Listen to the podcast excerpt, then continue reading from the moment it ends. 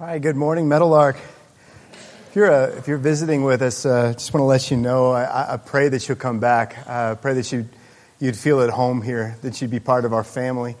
Um, here, it's, um, that song just shook me. Um, it's, it's probably my favorite song that we sing, um, especially after this morning. I, I this morning, I, I, I got up and I had this opportunity to uh, to work with somebody that needed some help and to, to pray with her and, and just talk to her about where uh, God is leading her life. And I was just thinking about this song, You're the Lifter of My Head. And I just, I pray that this morning, uh, for both for those who are visiting and those that just, you're part of the family anyway, I, I pray that this won't ever be um, simply an experience where we come and have church. Um, but beyond that, uh, where together we collectively recognize God's presence, uh, that even though He's with us all the time, um, that I don't need to invoke His presence because He's here, He's with me, right? But at the same time, in a very real sense, coming and sitting at His feet, recognizing um, His Lordship and recognizing His love and allowing Him to lift up our heads and hear His voice. And so I pray um, that I would be completely uh, invisible if, if I can be. And that we would just glean something from 2 Corinthians 8 and 9 um, that God wants us to hear. We are 13 messages deep into this book right now. And uh, these chapters on giving were chapters that I kind of dreaded coming to because they're sort of per, a parenthesis in the middle of the book. And we've already spent quite a bit of time this year talking about giving. Um, but I don't know that any two chapters in, in 2 Corinthians have inspired me as much as the message that's at the heart of these chapters. And so I pray that um, God would speak to us this morning, and, and uh, let's just go before Him in prayer. Um, my Father, I, I, uh, I, pray that you'd convict our hearts, uh, that you'd lift up our heads, that we would see you, uh, that we would keep walking forward in our faith. Uh, God, that we would inspire others and we'd allow them to inspire us. And just as a body, that we would not grow stagnant, that not one of us, that we would keep carrying each other and pushing each other and motivating each other. God, I just want to make you smile while we're on this earth. This is such a short journey. And while we're here, I just pray, God, that we won't grow lazy. I pray, God, that we would just run this race with endurance, with everything that's in us. I pray that you would pick us up when we fall. And I pray right now that you'd speak to us uh, through your word. It's in Christ I come before you. Amen.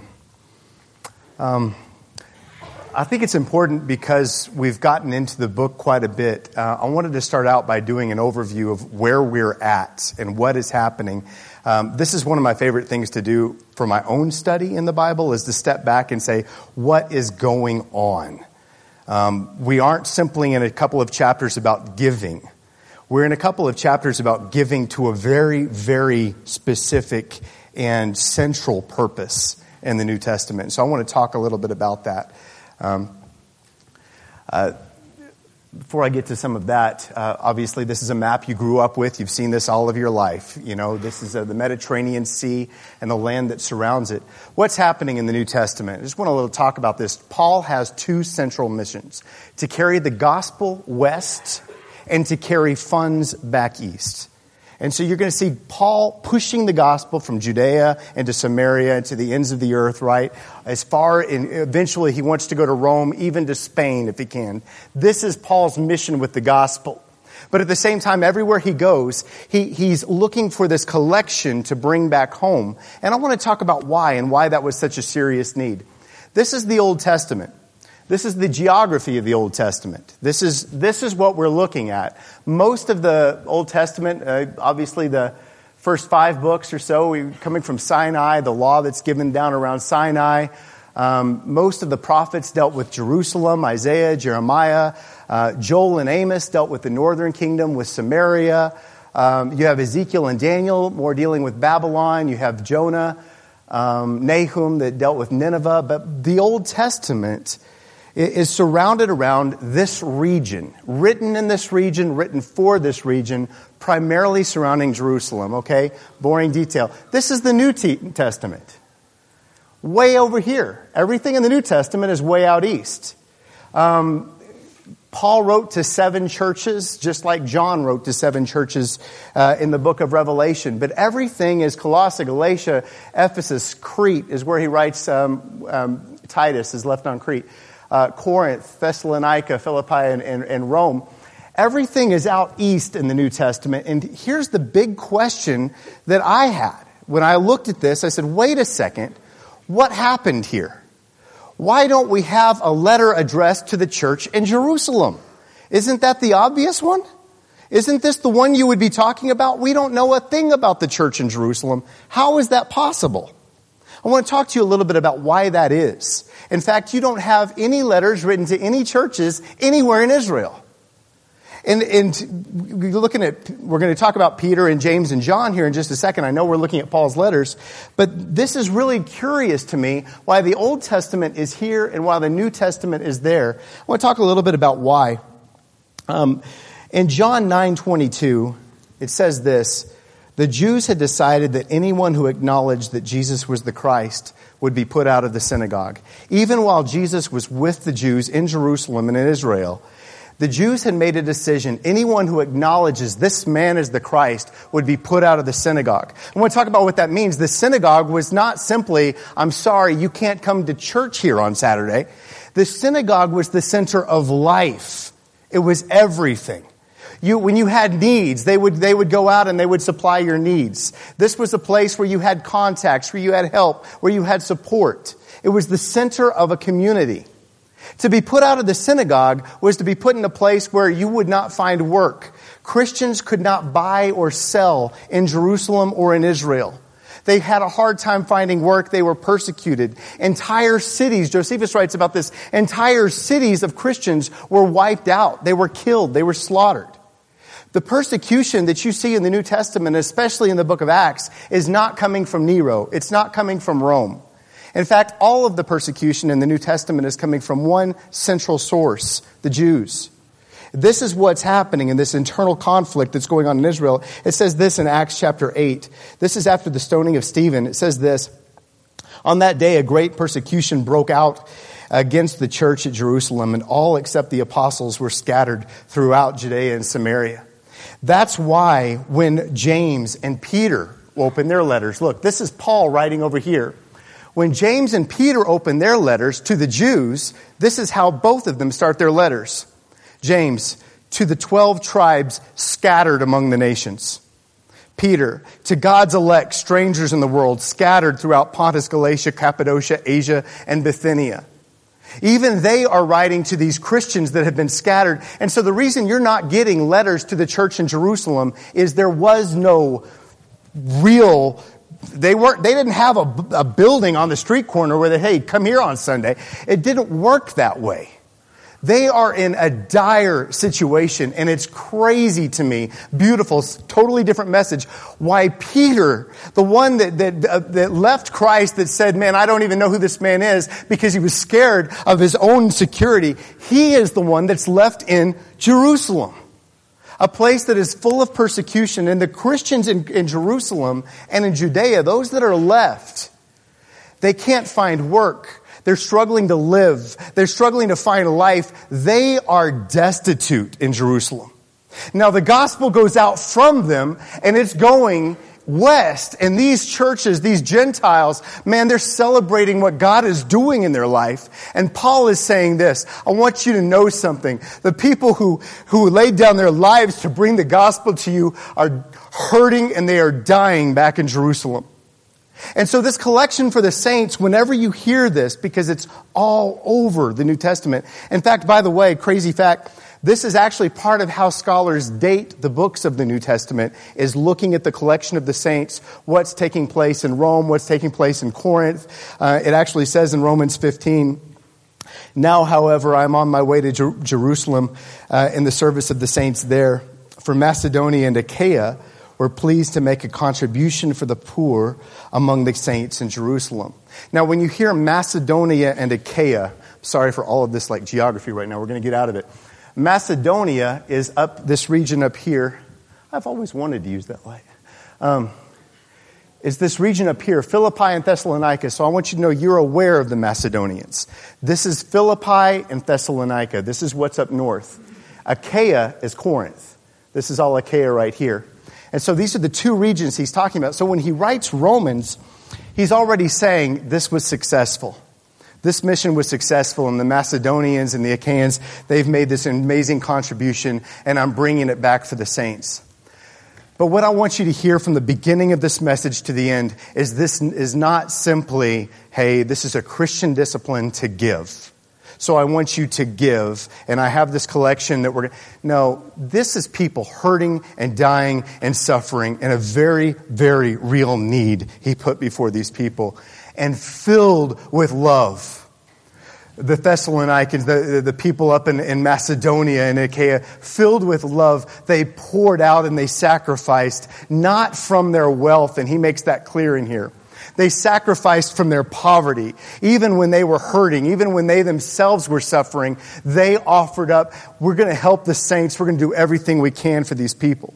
And I think that's true in our giving today. I think it's very difficult for anyone to get excited to even empathize with these verses at all that are talking about man developing a fervor and excelling in this grace of giving.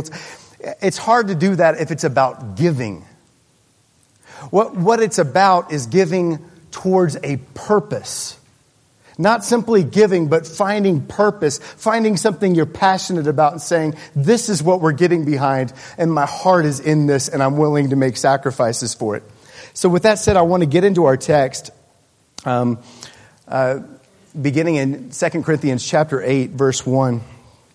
Uh, and, and there's a lot to cover in these two chapters, but there's just select sections that I want to focus on and talk about why this meant so much to me this week personally. And now, brothers, we want you to know about the grace that God has given to the Macedonian churches. Out of the most severe trial, their overflowing joy and their extreme poverty welled up in rich generosity.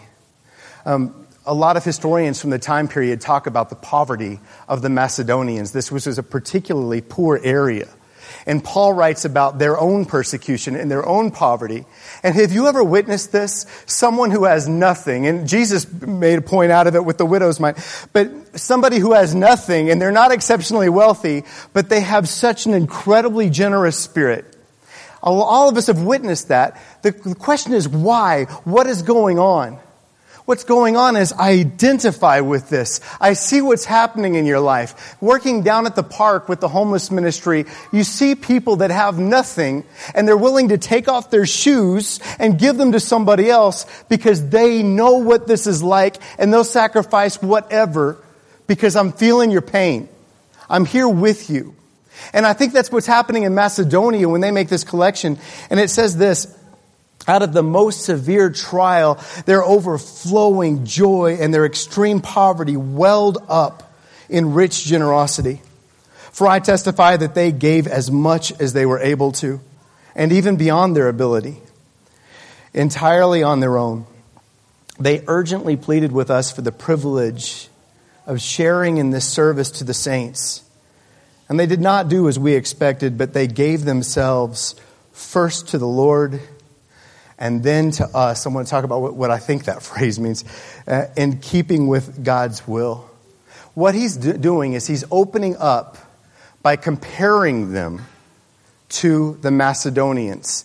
That made me super uncomfortable. When I read through these chapters, especially into the next chapter, he keeps comparing them. In fact, he's going to say that in verse 7 I'm comparing you. Now that's crazy in a book where in chapter 10 he's going to say, stop comparing yourselves with other people. And in the same book, he's going to compare them to somebody else. This is, it's strange what's happening here, but he's doing it in a healthy way. There are two ways to compare yourself to somebody. And we know this from Facebook, you know this from all kinds of things. You can either be inspired by them, or you can be discouraged by them. You could look on Facebook and you can say, wow, your life is all together. I hate myself. Or you can look on Facebook and say, wow, your life's together. You're inspiring me. I love what you're doing. I'm watching the World Cup right now. Um, once every four years, man, I, I, can't help it, man. I'm passionate about the World Cup. Uruguay is my team right now. Okay, I'm pulling for these guys. But when you're watching this, man, I can't help it, man. I'm in my 40s and I still want to grab a soccer ball and go outside. I, I, still want to go outside. I still want to go do something. I get excited, man. I go, I'm driving home from church. I see somebody running down the road. I'm like, man, look at them out exercising. I'm going to go exercise. And by the time I get to the end of my block, I'm done. And I live on a cul-de-sac. But I got out and ran. You know, you see something and instead of getting discouraged by it, you're like, I see somebody else doing it. And I think the most amazing example of that is when Peter is in the boat with the disciples. And it's the greatest illustration. He's in the boat with his disciples, uh, Jesus' disciples. And he sees Jesus walking on water. And he does the most unnatural thing, which Peter's known for doing. He, he does the most unnatural thing and he says, if it's you, Lord, call me out to you. Let me walk on water with you. And when we talk about that story throughout our life, what we have heard is he stepped out of the boat, he walked on water, then he took his eyes off Jesus and he saw the wind, he saw the waves, and he began to sink. And Jesus says, Oh, you have little faith. And he pulls him up and he carries him back in. And we say, Man, he took his eyes off Jesus. And I think that that's a solid message. But let me ask you this. If this morning I was standing up here and you, this was water, and you saw me get off stage and walk on water, and then I sank, would you go home and tell everybody you saw the preacher sink? You saw me walk on water. Peter's the only man that's not Jesus that walked on water. He's the only one. And, and that's the thing in our faith. And the reason I'm going to talk about what I mean by this is what happens is, I'm going to use an illustration from Brad's older brother. Um, we get out you step out in faith, you're excited about your life in Christ, and you fail. And you mess up and you sin and you can't do it. You can't keep your New Year's resolution, so why make it? You can't walk on water, so why step out of the boat? You can't keep going, so why try? I've failed too many times, so I'm done with this. And I don't know how many people, even in this room, have come to me and said, man, I'm so sorry, man. I stepped out in faith. I was zealous. I was trying and I couldn't do it. I couldn't. I, I fell again and I'm stuck. And all I'm doing is playing video games and all I'm doing is, and I'm, I'm, not, I'm not doing it anymore. I guess I failed. Brad's older brother, one time we were at the Missions Museum in Tulsa. It's not there anymore, but it was an amazing experience. But what you did is you walked through this museum, and Rachel's backpack is on the wall full of scriptures. Young girl that lost her life in the Columbine shooting. And you walk in, the next thing you see is Mincaye's spear. The spear that killed Nate Saint and Elliot, the Elliots and everything. That's on the wall too. And you walk through this history and you saw all of this stuff and you saw scripture and you learned about the people that gave their lives just to put the Bible in my hand. You learned about the people that gave their lives for all of this stuff and you're inspired. And then you get to the end of the, oh, I'm going to slow down. I'm sorry, Corey. How are you doing? Good. Um, you get to the end of the museum, and there's this brown room full of tiny little brown crosses, and it talks about all the Christians still today that are losing their life for their faith. And you grab one for yourself and you walk out in this massive, beautiful garden, and every single station throughout this garden had a country's flag on it, the history of the church in that country and a place for you to pray for that country. Brad and I walked out together. I don't know if you remember this. Um, we walked out together. We saw this man on his knees praying, and he would go from station to station, and Brad didn't know who it was. And Brad just goes, I want that kind of faith, man. Look at that guy. I said, That's your brother, man. And I remember the coming weeks how impacted he was. And he would go to church and he would say, I'm done criticizing people. I'm done talking about what other people are doing.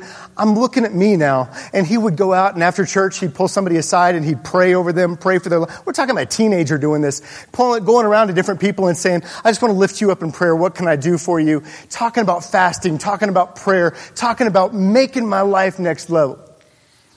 That young man came to me just a few weeks later and he said, I tried so hard and I couldn't keep it up. I couldn't keep it up. And just feeling like he failed. And I told him, man, I saw you walk on water. I saw you walk on water. And that's what I want to see in each other's life. I want to talk about what this means to the Macedonians and to the Achaeans. He's saying this I want you to lift your eyes up and look at what your brothers are doing. And I want you to be inspired by it.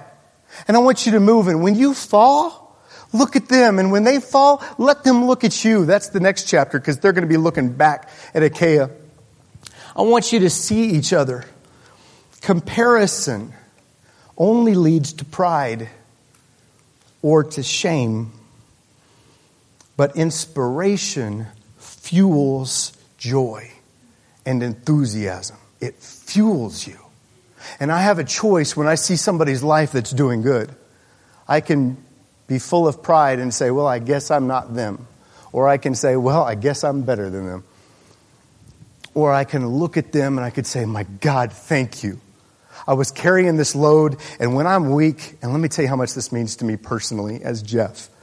When I'm weak and I'm just not doing well, and I look up and I see somebody running the race with everything they've got, I cannot tell you what a relief that is to me to look down and say, My God, thank you that your spirit is at work, that you don't need me strong all the time, that somehow you can manage without me. Getting that feeling and looking up and seeing God's work in the church is so, so powerful. He goes on and he says this in verse 6. Um, so we urge Titus since he had earlier made a beginning to bring to um, also to completion this act of grace on your part. But just as you excel in everything, in faith, in speech, and knowledge, in complete earnestness, and in your love for us, see that you also excel in this grace of giving.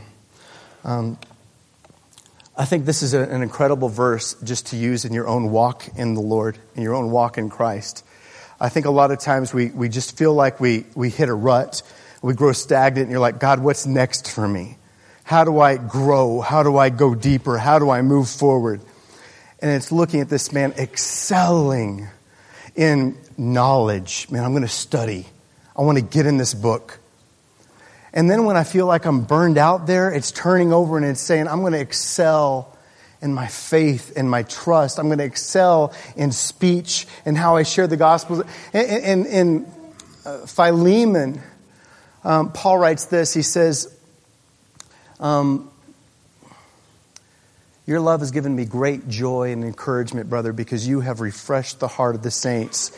And then he tells them this. He says, I want you to share your faith with others so that you may have a full understanding of every good thing we have in Christ, growing in your own faith because of the way you excel in speech, sharing the gospel, in knowledge, complete earnestness, and love, growing in all these areas, and then saying this now I want you to lift up your eyes and excel in this grace of giving.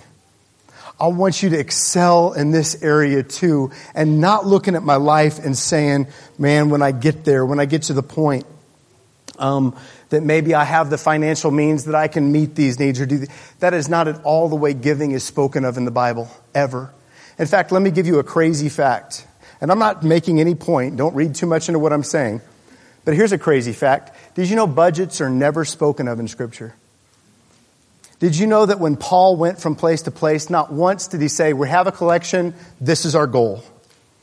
He never once put a thermometer in front of anybody. He didn't do that. Why? That's not what it was about for Paul. It was about the heart. It was about, I want you to be so in love with your God that you look up and you say, I see this seed you've put in my hand, whatever this is, my talents, my gifts, my money, whatever it is, and I see it as something that I'm sowing. Now, the gospel that you're going to hear today, largely in America, is the seed God has put in my hand, I sow so that God would put more seed in my hand. And that the more I give, the more I get. That's called, we use terms like the health and wealth gospel or things like that. There's something similar going on in scripture, but it's not that. It's this. I'm giving you seed to sow, and when you sow it, I'm going to fill your harvest of righteousness. And that's where this text is going in the next chapter. I'm going to fill your harvest of righteousness. And if that's what you're pouring into, and that's where your heart is, I'm going to supply more seed. But if your seed is just to get a bunch more seed, forget you. If your seed is because you're investing and you're about this and you're about God's kingdom, man, I'm going to keep filling you. I'm going to keep providing for you as long as your heart is where my heart is. This is where I want to take us now. It says this in verse 8 I'm not commanding you, but I want to test the sincerity of your love by comparing it with the earnestness of others. I want you to compare yourself for the purpose of driving yourself, not for the purpose of discouraging yourself. Now, in chapter 9, I do need to jump, to chapter 9 real quick. And we're going to come back to this idea of enthusiasm and encouragement. It says this in verse 1 There's no need for me to write to you about the service for the saints, for I know your eagerness to help, and I have been boasting about it to the Macedonians, telling them that since last year, you and Achaia were ready to give. And your enthusiasm has stirred most of them to action. That's my favorite Greek word that's actually not in the Greek, but this, this word enthusiasm, have you heard what that means? You know what that means? Um, I'm going to sound like a nerd real quick. Forgive me. Theos, it comes from the word theos, which means God. Um, and it means to be filled with God, or really, it means more to carry the essence of God. The English word enthusiasm means literally to carry the essence of God, to be filled with the essence of God, to have Him on you and in you and through you. Your enthusiasm stirred them to action. Now, look what He's doing. Look at the Macedonians and let them inspire you. And I want to tell you something else. What you're doing is inspiring them. And you're, you're following in Christ's depths. You're growing in Him. And that's the whole point. He goes on and he says this in verse 10. I do need to skip down there. Now, he who supplies seed to the sower and bread for food will also supply and increase your store of seed and will enlarge the harvest of your righteousness, he says. I want to enlarge the harvest of your righteousness. I want to talk about what verse I think he's coming from here when he says that. Um, he may not be, but if, if it's not, it's a great application. It's in Hosea chapter 10, verse 12. This is what the text says, and this is so crazy. Sow for yourselves righteousness, reap the fruit of unfailing love, and break up your unplowed ground. For it is time to seek the Lord until he comes and showers righteousness on you. I think this is the verse he's coming out of, but I just wanted you to focus on that phrase. I want you to turn and start breaking up your unplowed ground. What do you have in your life where it's like, man, I'm growing in all these areas in faith and speech and knowledge and passion and love, but I want you to excel in this other area where you still have unplowed ground. You still have so much more to be doing and I want you to push yourself. I want you to drive yourself in this journey to Christ likeness. It says this in Proverbs 19 verse 17. He who is kind to the poor lends to the Lord and he will reward him for what he has done. Um, years ago, here at Meadowlark, we were doing a study in the book of uh, in the book of Proverbs. And I remember when I read this verse, somebody else pointed it out to me, and I said, This is crazy. It says, when you lend, when you're giving something to the poor, you're actually lending to the Lord. You're doing this for your Lord. And that's crazy to me when I think about that. Um, I want to th- I want to lift up somebody to you this morning, um, and I mentioned him before. I don't know if he's here today, but there's so many people that I have witnessed in this room and this morning that I was praying about and thinking about. Uh, but when the Allsups came here, I cannot tell you how much they drove my spirit because I was just reading all these books that were criticizing church. Why isn't people doing more? Why doesn't metal our way? What are we doing? And all of a sudden you look up and somebody's just out there doing it. No talk. I'm just going to go do it. I'm not going to talk about what other people are doing and what they're not doing. I'm not going to, I'm just going to go get to work. And then all of a sudden you walk over there and you're like, wow, somebody who's not writing a book. Somebody who's not out there writing a blog. Somebody who's, man, he's just, I'm going to go work. And I want you to watch me. I'm going to go work and I want you to watch. I've seen him discouraged. I've seen him down, but I have seen that boy, I've seen that woman, I've seen them walk on water. And that's all it takes in the body today. I promise you this, you are going to fall. You are going to watch me fall, and I've been here for six years now, and you've seen me fall. I know that I've let people down. I know that. But my goal is not that. I know that I'm not going to be Jesus. I know that I'm not going to keep walking on water, but I want to see some aspect of Christ. I want somebody to see some aspect of their Lord in me. If just for a moment. And that is what these chapters are about. I can't reduce these chapters to, okay, we're going to talk about giving. I want you to look at what you're giving and give more. I think we rob these chapters of the gut and the heart of what they're about if that's what we do to them. These chapters are about looking at each other and saying, I'm going to inspire you. I want to move you. I want you to watch what I do. And I want you to keep up. And then when I'm on my knees and hurting, I want to look up and see you and I want to be inspired, filled with that enthusiasm and make me move forward. Um, this morning, I, I just I want to close with a prayer, and I don't do that enough, but I want to just close with a prayer of thanksgiving because I thought of so many people that when I came to this church, I looked up and I said, My God, thank you for raising a bar in my life. I want to be like that person. I want to be motivated to do what that person is doing. And there's so many people in this room right now I'm incredibly thankful for because God is using you in my own personal life to move me forward. And for some of you that really need to hear this message are those of you that know exactly what I'm talking about. When you can think of that time in your life where you were like, strong, moving forward. I'm excited, man. I'm getting up. I'm hitting my knees in prayer for hours. I'm going out. I'm willing to give. And you're on fire. And that fire is gone. And Satan hits you like a brick. And you just feel like, man, I tried and I failed. I want to let you know, man, that's the story of all of us. I know that feeling. I did P90X for a day. I know that feeling. Man, I know what that is. But I want to let you know, man, when people look up and they see that in you, we know we're going to fail. We're people. But if somebody can look up and they can say, I saw that person walk on water. I saw him do it. I saw it with my own eyes, man. I saw Christ in that person and it changed me and it motivated me. My prayer for us is that whatever one of those areas it is for you right now where you have unplowed ground, if it's in faith, speech, knowledge, earnestness, zeal, love, mission, or giving.